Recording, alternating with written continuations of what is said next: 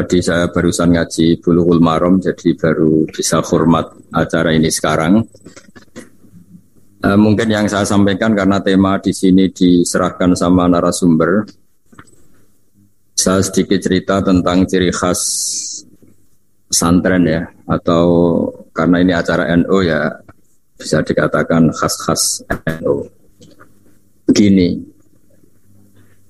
Jadi di antara ajaran leluhur adalah riwayat hadis yang diriwayatkan Imam Ahmad bin Hambal al bilad biladua wal ibad ibadua fahaitsuma asabta khairan faakim jadi status hakikat bumi semua milik Allah, semua hamba juga hambanya Allah, maka di mana saja Anda menemukan kebaikan, silahkan berdomisili atau bermukim atau beraktivitas di situ.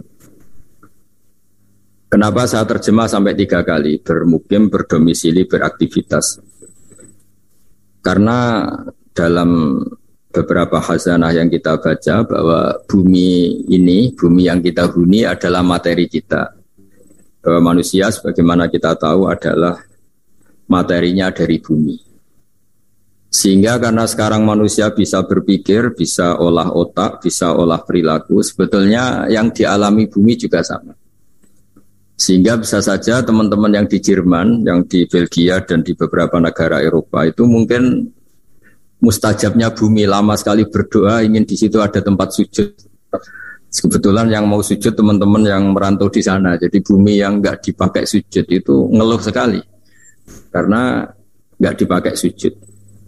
Sehingga dalam Islam yang membedakan dengan agama lain di antaranya kata Rasulullah SAW agama ini adalah ju'ilat tanal ardu kulluha masjidan. Jadi semua bumi Allah adalah sah sebagai tempat sujud. Di mana zaman itu agama-agama lain masih mengharuskan ritual tertentu harus di tempat ibadah. Tadi kalau Islam membolehkan sholat di pabrik, di lapangan, di mana saja salah tempat itu suci, oleh Islam dibolehkan sholat. Disebut ju'ilat lanal ardu kulluha masjidan. Jadi semua bumi bagi umat ini semuanya sah dipakai tempat sujud. Lalu mana sujud sendiri? Ini perlu dicatat. Mana sujud sendiri adalah tauhid. Jadi sujud itu kalau fisik adalah meletakkan anggota tujuh. Jadi kalau ahli fikih menekuni sujud itu apa? Watul jabha, watul yaden, watul kodamen, watul badan, watul kodamen. Sehingga di situ disebut saya kata Rasulullah diperintahkan sujud melibatkan tujuh anggota yaitu al jabha, al yaden, terus ar rubaten, al kodamen. Ada anggota tujuh yang harus sujud. Lalu kemudian banyak ulama yang mengatakan lalu baik mana sujud di masjid sama di luar masjid. Biasanya ahli fikih menjawab Al-fadilah al-ta'aliqah bidzatil ibadah eh, kualitas sujud itu sendiri, kualitas sholat itu sendiri itu mengalahkan kualitas yang berkaitan dengan tempat dan waktu. Ini penting saya utarakan supaya kita in, kita nyaman, kita punya status, kita punya identitas di depan Allah Subhanahu wa. Pernah ada periode di mana Rasulullah itu nggak bisa sholat di Masjid Haram karena diembargo oleh kafir Quraisy yang zaman itu sebagai penguasa Masjid Haram. Justru Nabi yang kekasih Allah, orang terbaik, bisanya sholat itu di Akobatu Mina, di Akobah, di lereng-lereng gunung seputar Mekah.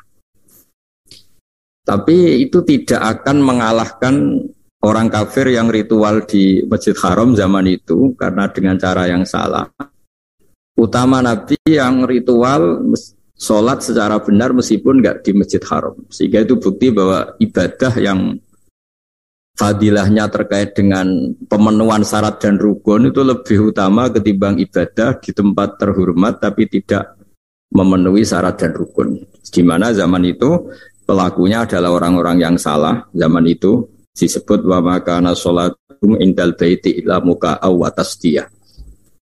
Kenapa saya bikin mukadimah demikian? Supaya teman-teman yang di Belgia, di Jerman, antara membangun masjid fisik dengan sekaligus membangun atau mengajarkan atau bikin komunitas di mana orang sholat itu sekaligus benar. Jadi jangan sampai desain masjidnya benar, kiblatnya benar, terus siarnya benar. Kemudian cara sholatnya itu salah.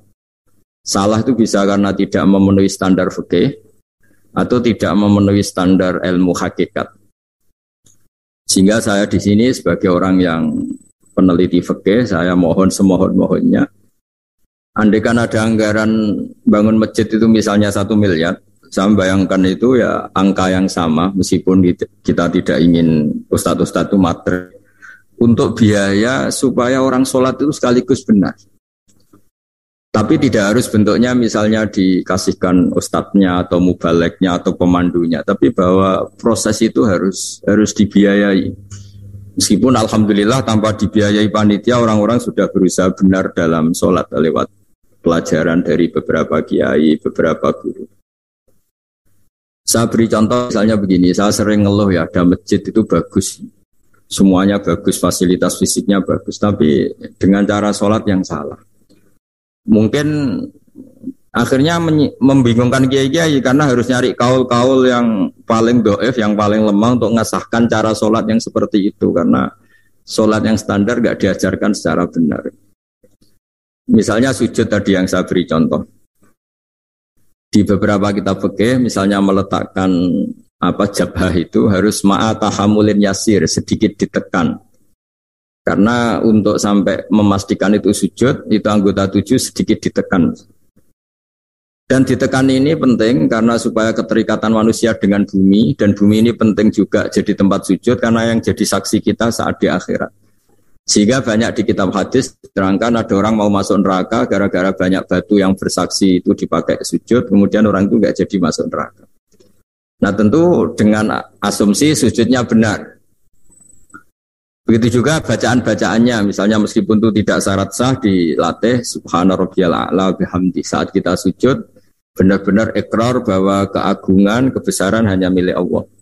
Sehingga apa pun kita jadi duta besar, dosen atau kiai besar, uh, di depan Allah itu tidak siapa-siapa. Kita benar-benar merunduk di Allah kita tidak siapa-siapa. Kita yang kiai pun bisa masuk neraka, kita yang dokter pun bisa masuk neraka. Kita yang hebat pun bisa terlantar suatu saat setiap saat.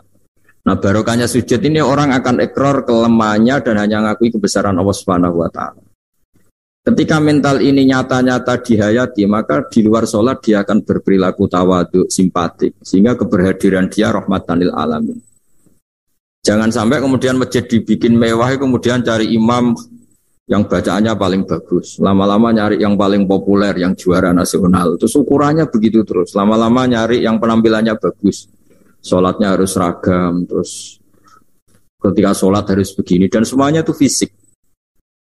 Jadi saya ngapresiasi uh, semua pembangunan masjid fisik, tapi saya mohon semohon-mohonnya kaifiatul ibadah bistifai syurutiha wa arkaniha ya cara-cara beribadah dengan memenuhi syarat dan rukun harus terpenuhi sehingga dulu zaman Nabi itu masjid itu sederhana tapi Nabi itu luar biasa ngajari sholat sampai beliau meraktekkan sendiri ketika ada seorang Arabi seorang kampung datang ya Rasulullah bagaimana saya sholat? Kamu silahkan nginap di sini tiga hari kemudian terus melihat saya sholat. Terus Nabi terakhir ngendikan Sallu kamar aitumuni usolli. Kamu silahkan sholat sebagaimana kamu lihat saat sholat. Dan ada lagi yang dilatih Nabi Sholatnya salah kemudian disuruh ngulang lagi.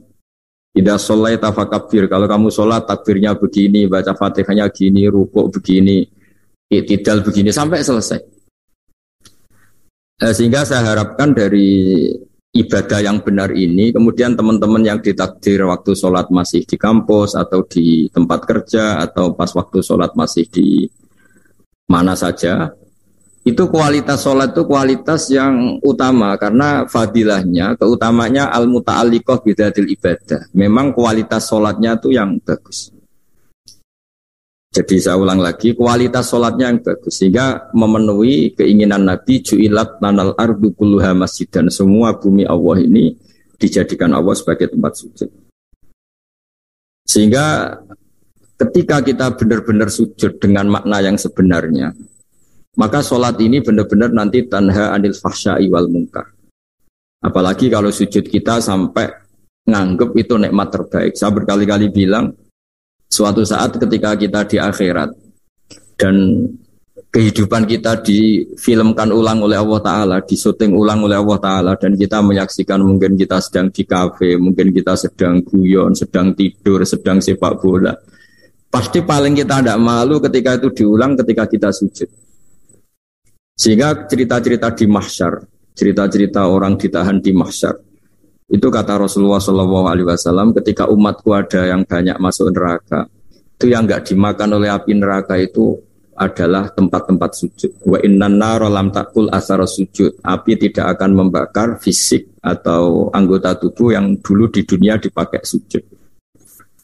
Kenapa saya menitik beratkan ini? Supaya kita kalau baca Quran, ya kita tadi menerangkan banyak Quran. Misalnya wasjud waktarib. Kalau sudah berani sujud, ya harus sampai dekat Allah. Nah, sehingga ini penting supaya kita hidup di perantauan tetap bahagia karena ditakdir sujud. Kita jadi orang kaya tetap bahagia karena sujud. Jadi orang miskin bahagia karena sujud. Jadi siapa pun kita bahagia karena sujud. Karena hakikat saat kita ketemu Allah, itu kita nanti tidak dengan status kiai besar, profesor, doktor, atau dengan jabatan-jabatan duniawi. Tapi kita hanya sebagai jabatan atau status yang permanen ya ya Tuhan nafsul mutmainnah irji'i ila rabbiki radiyatan mardiyah fadkhuli fi ibadi wa dkhuli jannati. Jadi status kehambaan kita ini hanya bisa kita dapatkan setelah kita sholat itu benar, menghamba sama Allah benar. Setelah status kehambaan ini benar, baru ada wadkhuli jannati. Jadi fadkhuli fi ibadi, masuklah berstatus sebagai hambaku. Baru wadkhuli jannati, kamu boleh masuk surgaku. Sehingga tadi nggak perlu apa pembiayaan kefiah atau pembiayaan guru-guru untuk melatih sujud. Saya pikir itu tidak penting karena masih banyak orang ikhlas yang mengajarkan sujud yang benar, sholat yang benar. Tapi saya mohon di masjid-masjid di Eropa juga harus ada kitab takrib, kitab mahali. Karena kalau takrib saja resikonya itu kalau ada satu perilaku ibadah masyarakat kita yang menurut kitab takrib itu tidak sah. Padahal nanti kalau dicari referensi di kitab yang lebih besar mungkin ada pembenarannya. Dan barokahnya kitab-kitab besar itu mungkin misalnya yang ditekdir kunut yang mungkin kita tahu itu madhab syafi'i yang mungkin ada tamu dari mungkin dari Arab Saudi atau di mana yang pas jamaah di kita tidak kunut kita tahu itu madhab Hanafi sehingga e, cara pandang kita terhadap lintas madhab itu lebih luas. Masyur itu Said Muhammad dan beberapa ulama sering ngendikan eh, li annal insana kullamatta sa'afikruh kolla ingkaruhu alan nas. Karena manusia ketika bacanya banyak baca referensinya banyak maka tidak gampang uh, engkar ya tidak gampang menyalahkan orang lain. Kenapa baca banyak ini penting? Karena apalagi teman-teman yang hidup di Eropa itu kan komunitasnya besar dan Wong kita di haji saja melihat cara ibadah macam-macam uh, dengan cara yang macam-macam. Dan sebagian ya memang karena madhab bukan karena kesalahan. Kalau karena kesalahan memang ya didis ya memang salah. Memang sebagian itu karena karena madhab. Misalnya kita pas kecil sampai besar uh, keyakinan kita megang perempuan itu yang ajnabiyah itu batal. Tapi guru-guru kita khusus pas tawaf diminta intikal madhab, mengikuti madhab kalau bersentuhan dengan perempuan tidak batal karena agak kebayang kalau setiap bersentuhan dengan perempuan kemudian kita harus wudhu lagi, harus memperbarui tawaf lagi misalnya. Kemudian yang terakhir, saya ini memang saya tidak akan cerita masjid, tapi cerita kualitas aktivitas di masjid. Saya bawa kitab Sahih Muslim di mana tradisi pesantren atau tradisi NU itu sering tahlilan, sering baca tasbih bareng, baca tahlil bareng. Ini juga penting karena disebut al-baqiyatus solih. Baqiyat itu satu kalimat yang abadi, solihat itu yang layak. Saat nanti di akhirat, itu kita tidak siapa-siapa. Yang tetap sebagai aktor, sebagai alfa ilul mukhtar itu hanya Allah Subhanahu wa taala. Sehingga kita dilatih mulai kecil sampai sekarang disuruh ikut tahlil, ikut baca tasbih subhanallah bihamdi atau subhanallahil azim. Maha suci Allah, maha besar Allah. Karena itu kalimat yang abadi. Kita manusia apa pun hebatnya itu digerus oleh tua, digerus oleh sakit, dilumpuhkan oleh kelemahan kita. Yang hakikat abadi itu ya Allah Akbar. Kita tidak pernah besar abadi. Sehingga ketika kita nanti di akhirat, yang al-baqiyatu solihat itu bukan kita. Kita tetap orang yang kuluman alihya fani wa yabqa Orang yang rusak, orang yang rentan, orang yang profan. Yang abadi itu Allah. Sehingga kita dilatih tahlil Allah akbar, kabira, walhamdulillah kasiro. Ini disebut al-baqiyatu solihat. Karena nanti kamu di akhirat, kalimat-kalimat yang kita utarakan di dunia, itu semuanya ada ada gunanya. Kecuali kalimat-kalimat yang memuji Allah Subhanahu wa Ta'ala. Sehingga dalam sebuah hadis disebut secara jelas Ad-dunya mal'unatun mal'unun ma fiha illa zikrawah wa mawalahu au aliman au muta'aliman. E, kalimat-kalimat yang di dunia yang sering kita baca itu mungkin mudah hilang. Yang enggak mudah hilang adalah kalimat-kalimat yang terkait memuji Allah Subhanahu wa taala.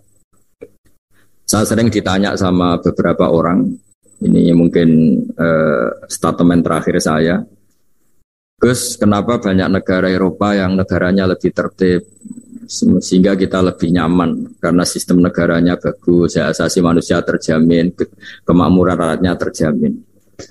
Terus saya bilang Islam tidak akan pernah melarang orang belajar dari negara mana pun, tapi yang jelas pesan saya kamu harus ingat Allah dulu.